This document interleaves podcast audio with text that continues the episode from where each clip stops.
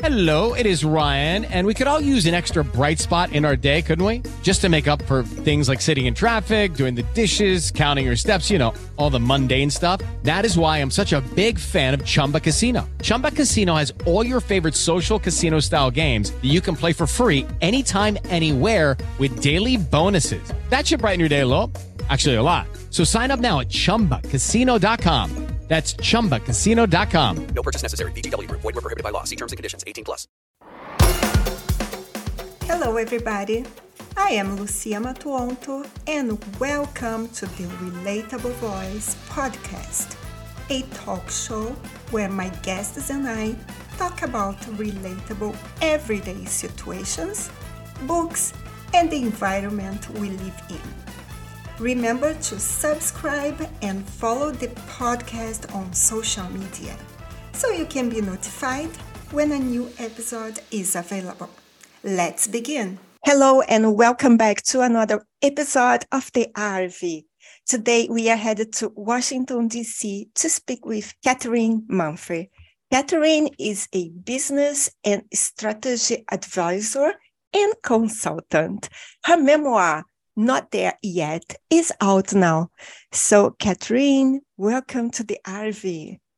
Thank you so much for having me. I'm excited to be here.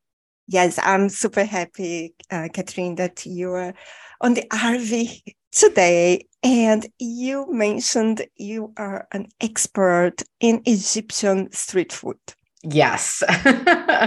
yes. Uh, after living in Egypt for four years, I feel like I have developed a bit of an expertise for all things Egyptian street food. That's right. And what is your favorite Egyptian dish? That is a tough question to answer, uh, but I think I'll go with something that I don't think many people in the US have heard of before, but is very delicious. It's called fatir, which is often described as an Egyptian pancake, although it actually tastes quite different from a pancake. It's a bit more of like a doughy, sweet, or savory bread that is a little bit more of like a, a, Danish than it is like a pancake, but you can put many different toppings on it. Uh, my personal favorite is Nutella and banana. We used to get that a lot very late at night uh, after when we were coming back from, you know, going out, but you can also get it with cheese and like savory things as well. But it's a really, really delicious dish. It's something that you can get you know, kind of again, it's street food. So you can get it to go from like little vendors. And I don't, I've never heard of it in the US, but it is one of my favorites. Oh, my mouth is watering now. and Catherine, you were born in New York and you moved to Palm Coast, Florida, and yet you somehow ended up living in Egypt for four years. So, how did that come about? That's a great question. Uh, there's a lot of details in the book about the answer to that question, but uh, I start the book. So the book is sort of centered around three dates. And the first date that you encounter in the book in the first chapter is 9 11, uh, 2001, when I was a freshman in high school. And that event was obviously a momentous one for many people, both in the US and around the world, for a number of different reasons but I tell my very personal story of that day and how I reacted to it. And while there were a lot of people in my town that reacted, I think in the way some people in the US reacted, which was from a place of fear and eventually some, uh, I would say, misplaced hatred for people that they didn't understand. I had a very different reaction, which was to just try to understand everything I could about the Middle East. And through a series of events, I ended up majoring in Middle Eastern studies in college and chose to study Arabic in this quest to just understand as much as I could. And that eventually led me to studying abroad in Cairo. And at the end of that semester, I just felt like I it wasn't enough. I needed to learn more. And since I graduated in 2008, when there were very few jobs in America, it felt like a good time to take what was supposed to be a gap year and go back to Egypt. And of course, that gap year turned into four years. Four years. And you learned how to speak Arabic. I did. I would say I'm no in, by no means fluent, but I did study formal Arabic for three years when I was in college, and then as anyone who has studied formal Arabic knows, if you go to an actual Middle Eastern country that speaks Arabic, the Arabic that is spoken is nothing like what you learn in the classroom. And I tell this story about how, in the book, about um, the first time I was on the flight to Cairo when I was going to study abroad. And my Arabic teacher had warned me that Egyptian Arabic was not going to sound like anything I had learned in the classroom. And I was like, okay, yeah, sure. I'm sure it'll sound somewhat fit. Like for sure, I'm going to like pick up some words here or there. Mm-hmm. And I remember listening to these two, uh, like to some conversations that different Egyptians were having on the plane. And I literally thought that I had been like someone had played a joke on me that I was learning Arabic, but I was actually not learning Arabic because Egyptian Arabic just sounds so different from formal Arabic. So in the four years I lived there, though, I did pick up Egyptian Arabic enough to like understand, I would say 70% of what my husband talks about with his in, with my in-laws and 30%, which is still uh, a mystery. So that's a lot, 70%.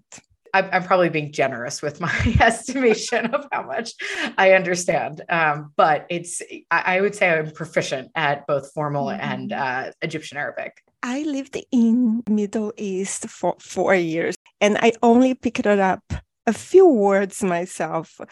So how difficult was it to learn a language with a completely different alphabet than yours? Uh, impossible is the answer to that question. I, you know, I, I didn't study very seriously another language growing up. And I took a little bit of French in high school, but not anything very sophisticated. And I am by no means one of those gifted people who just picks up languages. So for me, learning Arabic was uh, probably the hardest thing I ever took in in in school and it i mean it felt like a foreign language because it was but like you mentioned it's in a different script it's written from right to left not left to right the books open a different way because of that and a lot of the sounds in the alphabet are not sounds that exist in any uh, Germanic language. They're just very unique to Arabic, and, and there's some, a couple other languages that um, share some of those sounds, like Farsi and, and Hebrew. But there were those were also not languages I was in any way familiar with. So learning like new sounds as well as new script and new words, it, it was a, new grammar. I mean, it was really it was basically impossible. Um, and I will say, until I moved to Egypt and and just was absorbing the language all the time, it really just felt like a, a very big task that I had assigned myself uh, for no reason, really. Um, but I was just so uh, curious to learn more that I just I kept at it for the entirety of the time I was in college. I can imagine the stories you're telling in the book. Yes, there. Yeah, there are a, a number of instances where my uh, deficiencies with the Arabic language caused some interesting hiccups. Um, although there were, you know, every once in a while you'd stumble upon a word that actually was quite similar. So one story I tell is actually, I don't even know if I tell this story in the book, but it's one of my favorite stories of a time where I was struggling and then it actually was quite easy. I was going to a corner store to get, like, corner grocery store to get um, aluminum foil. And I'm like trying to explain to the shop owner. Oh, and one other thing to understand about a lot of these stores in Egypt is they don't have a lot of big grocery stores where you like walk the aisles to get food. It's more of like a mini grocery store where most of the stuff is behind the counter. So you have to ask the shopkeeper to get the thing. So, which forces you to learn uh, many words very, very quickly. Otherwise, uh, the only things you can buy are things you know the Arabic words for. So, I was trying to get aluminum foil, and I go into the store to like, to, I was like cooking something. I think I was cooking, like baking something. And I was trying to explain to the shop owner what I was looking for. And I was like, I'm looking for like silver paper. That was how I described aluminum foil. I was trying to, and he goes, and then I'm like, yeah, you know, you use it with like a shisha or use it to cook. And he looks at me and he goes, aluminium? And I was like, yes, aluminium. That's exactly what I'm looking for, just basically the English word. So there were some times like that where it was actually painfully simple and I was making it much more complicated because I was struggling to mm-hmm. get the language across. And Catherine, you met your husband in Egypt. So I did. How did you to meet? So I actually met him when I was studying abroad. So I studied abroad in the spring of 2007. And then I went back to NYU to finish my degree. And then I moved back in the summer of 2008. And we met actually like almost the first week of school, although I don't totally remember it because I was so overwhelmed with new university, all these people, like figuring out where classes were. But we did meet the first week of, of class. He remembers this. I don't remember meeting him till a few weeks later, but I had joined this student run organization on campus while I was studying abroad, and he was in it. And so we had met, we talked a little bit. And then towards the end of the semester, when I was getting ready to leave um, and and he was not picking up the subtle hints that i was giving him throughout the semester that i might be interested in him. Uh, i just again we, we have different opinions of how this happened. I uh, my opinion is that i sort of suggested that we go out together. He maintains that he in fact it was his idea and he asked me out on a date. But we went on a date with a couple other uh, friends and um, and that was kind of that actually. I mean we went on one date. I thought that we would never see each other when i was going to leave. I was leaving six weeks later after that first date and thought okay this is going to be like a fun study abroad fling that i'll talk about with my friends. It'll be like one of those fun stories i tell my kids when i'm older. And when i got back to nyu he just kept talking to me and i kept talking back. And um, we did the long distance for a year until I moved back. And that was kind of it. That was it. So it was um, uh, a lot more of a life commitment that I was expecting at 19 when I was studying abroad in a foreign country. But he really allowed me to appreciate Cairo and Egypt, both during my study abroad time and when I lived there for the four years, in a way that I think would have been really challenging had I not been able to see Egypt and Cairo through his eyes and and also just be able to relax a little bit and enjoy the experience. Because I, I think for a lot of people who've lived abroad you know there's just there's a lot of stress that goes on in like living in a country you don't understand or uh, uh, are not familiar with. And so he allowed me to just kind of like relax that kind of that part of the stress that i was sort of a constant in my time there and just really kind of see the culture for what it was. This is the best way to understand the culture of a country. 100%. And it doesn't mean you need to understand, you need to get married to someone to understand the culture, I think. That's a tall order. But I think, you know, having friends, having a uh, different kinds of relationships, colleagues, etc., for sure is like a, a really great way to understand, like to really understand the culture. Totally. Hello, it is Ryan, and we could all use an extra bright spot in our day, couldn't we? Just to make up for things like sitting in traffic, doing the dishes, counting your steps, you know, all the mundane stuff. That is why I'm such a big fan of Chumba Casino. Chumba Casino has all your favorite social casino style games that you can play for free anytime, anywhere with daily bonuses. That should brighten your day a little. Actually, a lot. So sign up now at chumbacasino.com. That's ChumbaCasino.com. No purchase necessary. VGW. Void were prohibited by law. See terms and conditions. 18 plus. Hello, it is Ryan, and we could all use an extra bright spot in our day, couldn't we? Just to make up for things like sitting in traffic, doing the dishes, counting your steps, you know, all the mundane stuff. That is why I'm such a big fan of Chumba Casino. Chumba Casino has all your favorite social casino style games that you can play for free anytime, anywhere with daily bonuses. That should brighten your day a little. Actually, a lot. So sign up now at ChumbaCasino.com. That's ChumbaCasino.com. No purchase necessary. VGW. Void were prohibited by law. See terms and conditions. 18 plus. And your memoir, Not There Yet, is out now. It is. Can you tell us what you hope readers will take away from reading your story?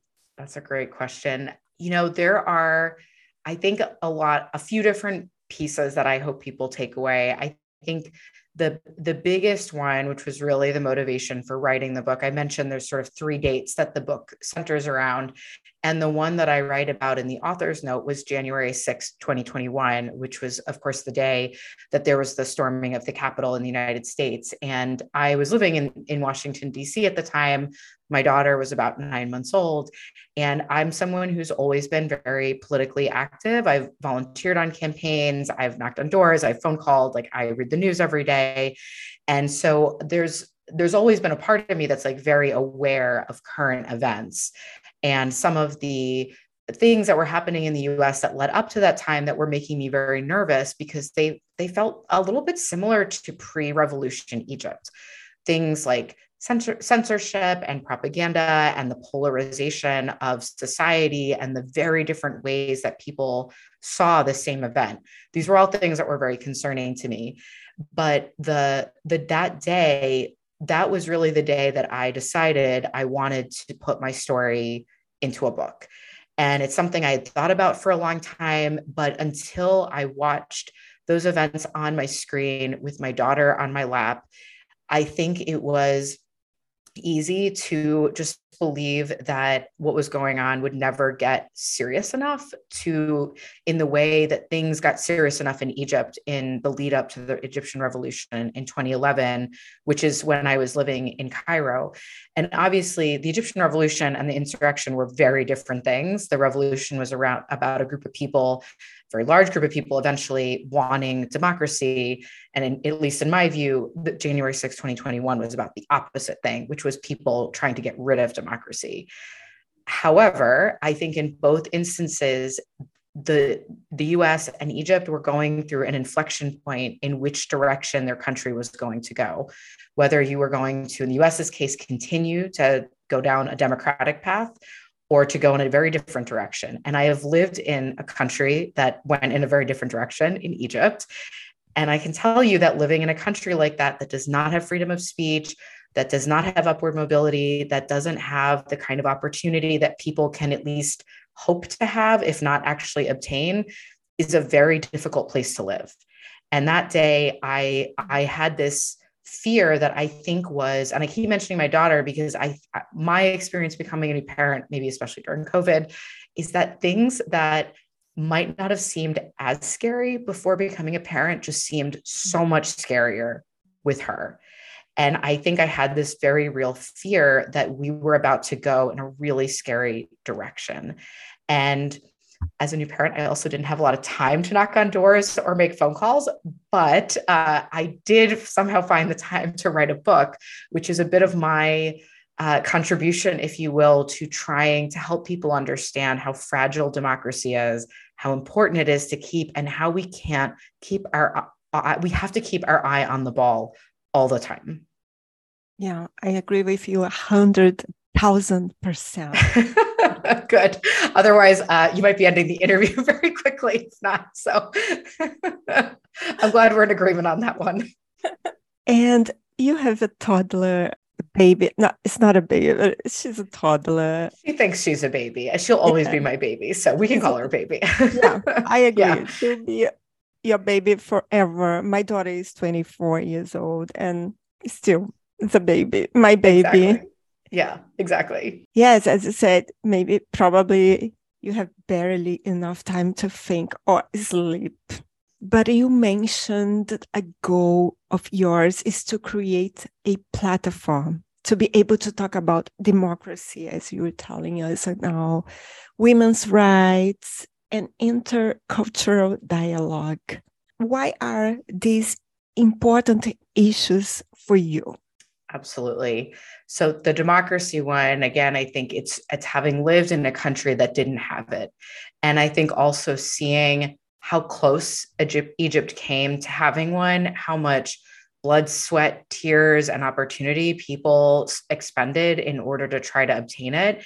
And i think when i think about the sacrifices that people i know that were in egypt made to try to get that kind of democracy and still ended up falling short it, it, it sort of pains me to think about how much opportunity we have in America. And, and I think a lot of people take it for granted and don't realize it. Now, on the other hand, I also think we have a lot more progress that we can make as a country, both in terms of democracy, but also in terms of social equity. And the reason the book is called Not There Yet is because I think as a, as a country, as, a, as America, we're not there yet in terms of a place where Egypt was before the Egyptian revolution, which is a place of not having democracy or freedom.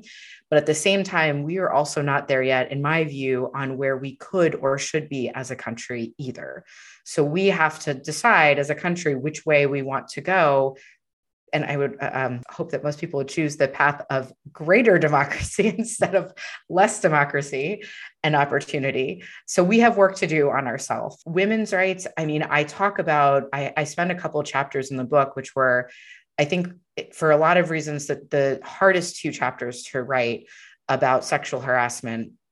And I talk about the very courageous and brave Egyptian women who, you know, far predate the Me Too movement, who were active in trying to raise awareness about the scourge of sexual harassment, specifically on the street in Cairo, and who were, again, being very courageous in both naming themselves trying to prosecute men um, for you know sexual harassment and assault and also continually trying to push for new legal uh, rights to be able to go after men uh, to, who perpetrated those kinds of crimes. And that conversation was really coming to a head around the time that I moved there. And then I also talk about my personal experience with sexual harassment, having been harassed almost on a daily basis uh, when I lived in Cairo. And, and so I think that what I saw from that experience is I mean, one, obviously, sexual harassment and assault is very serious and should be taken seriously. So, you know, hashtag believe women. Um, but also, the thing that I sort of extrapolated, which I think is more uh, is is broadly relevant no matter where you are, is that whether it is the small dig in the workplace or whether it is the other side of the sp- spectrum, which is you know assault and rape, those all contribute to making women feel like they cannot be part of the conversation, like they do not have a place in society or the boardroom or the, the street in some instances or the university. And so I felt like it was really important to uh, try to have a place to talk about that, not because, you know, Egypt was so far off from America, but because we all have a lot of work to do around the world. And there are a lot of women who oftentimes don't get the sort of national media attention or like you know international bestseller books or anything that are doing the hard work every single day. And i think that it's really important for us to recognize that work but also to uplift those voices and to and to be able to talk about the importance of having everyone have a seat at the table. Yeah. And you see iran how things are going there they reached to the a point that they can't live like this anymore absolutely uh, yeah there's so many examples iran afghanistan but but also here in the us and i think that that's one of the things that i want to be able to talk about is that it is I think sometimes easy to look at the most extreme examples of gender based violence and say, well, that's really bad. We're really lucky to not have it as bad as that. And that is true we we are lucky to not have it like we're able to go to university we're able to vote we're able to own property i mean for mm-hmm. sure however i also think that it sometimes it allows us to excuse or ignore our own challenges in our backyard. And i do think that we are all sort of part of this global conversation.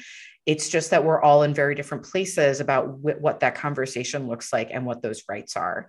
And so I think part of the book is to in those chapters particularly is to try to have people feel like hey this is in egypt a place that i might have some preconceived notions about because of you know the media the way middle eastern culture is portrayed in movies but actually these things feel kind of similar to things that i might read about in the united states and that is like one of the things i try to do throughout the book is to make these very hopefully subtle but like real parallels between different uh, components of what I experienced in Egypt, but what I think are similar kinds of challenges that we face in America as well. When you publish anything, just come here, come. I will. the word about your work. Thank you. So important. And Catherine, would you like to leave a message to our listeners today? Sure. I think I would say, I mean, first, I hope you pick up my book. It is available on Amazon in Kindle and hard copy. And I think, you know, there's some, I think probably something in it for everyone. There's a little bit of romance. I talk about the story of my, as you said, my, my husband and I meeting in a lot more detail. It's a little bit of a coming of age story about how I was a 14 year old in a small little town in Florida and I ended up, like you said, in Egypt Um, there's a little bit of an adventure through the Egyptian revolution, and there's a lot of self reflection and, you know, connection making to current day. And I would like to believe at least and i think i've had some validation from people who've read the book that there's some humor uh, intertwined in, in the middle of all these very serious topics. Mm-hmm. so um, i hope people pick up the book and and get something from it. I think there's enough in there that probably most people get something out of it even if it's um, a little different than some of the message i've talked about today. I'm super curious about your book. I will check it out. Yeah. And where can our listeners find you and your books your book sorry. One book for now. Uh, this was a really big undertaking and i think i'm going to think very carefully before writing my next book. Um, but they can find me on instagram at catherine manfre or on linkedin also at catherine manfre or at catherinemanfre.com um, i try to uh, only be on a couple social media platforms but because between a full-time job baby and life. Uh, frankly, I feel like I will spend much too much time on social media if I do more than those two. So they can find me on either of those places. Wonderful. And your book is it's a memoir, but it's a wonderful way to help people. That is my hope. That is my hope. It's not only about you, it's about others yeah that that is a really great way of putting it. I like you said it is a memoir because it is about my life but at the same time i very much wrote the book to be like one part memoir one part history and and one part you know i'm not sure what the right term is even but like democracy self-help if that's a genre that exists. Um you know and at, at the end of the day i think you know you asked me takeaways from the book. I mean the other thing that i hope really comes through is you know egypt and the middle east is just a phenomenally interesting and inviting and hospitable culture. I think you know our media and and movie and film industry often does not do justice to how incredible a culture it really is there's so much history in Egypt itself, but there's so much history in so many other countries in the Middle East.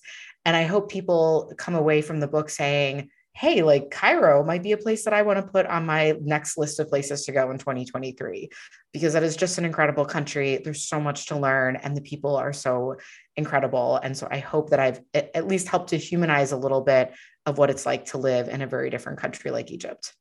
Yeah, I'll never forget the kindness of the people there. I went to Egypt once. The food and the beauty of those places. It makes me sad to think that some may have an inaccurate representation of that area of the world. So you will be featured on our magazine, The Relatable Voice, so our listeners will be able to see you, to read a little bit more about you, and of course, they will have the link for your website. Great. Great. Thank you so much. Of course, I'm super happy to be here in Washington. I think I'm going to visit some museums today. so many museums. It's also a beautiful day today in Washington, D.C. And yes, Wash- I mean, we didn't even talk about Washington, D.C., but there are so many things to do in D.C. I think another very misunderstood, uh, misaligned city uh, in the national media. It is uh, you know, my husband and I have lived many places. Neither of us is from here originally, and we love Washington, D.C. We just think it is like one of the best places to live. Uh-huh. So, yes, I'm so glad that you, you know, visited me today in D.C. Yes, and I love D.C. I love right. DC. if you enjoyed this episode, be sure to subscribe so you'll be notified when the next one is posted. Please rate this podcast and share it with your friends. Thank you for listening, and remember relationships don't exist, relating does. Until next time.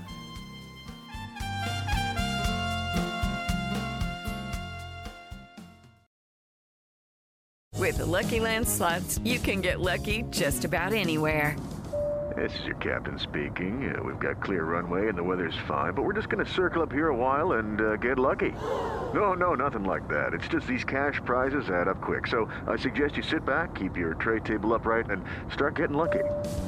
Play for free at LuckyLandSlots.com. Are you feeling lucky? No purchase necessary. Void where prohibited by law. 18 plus terms and conditions apply. See website for details.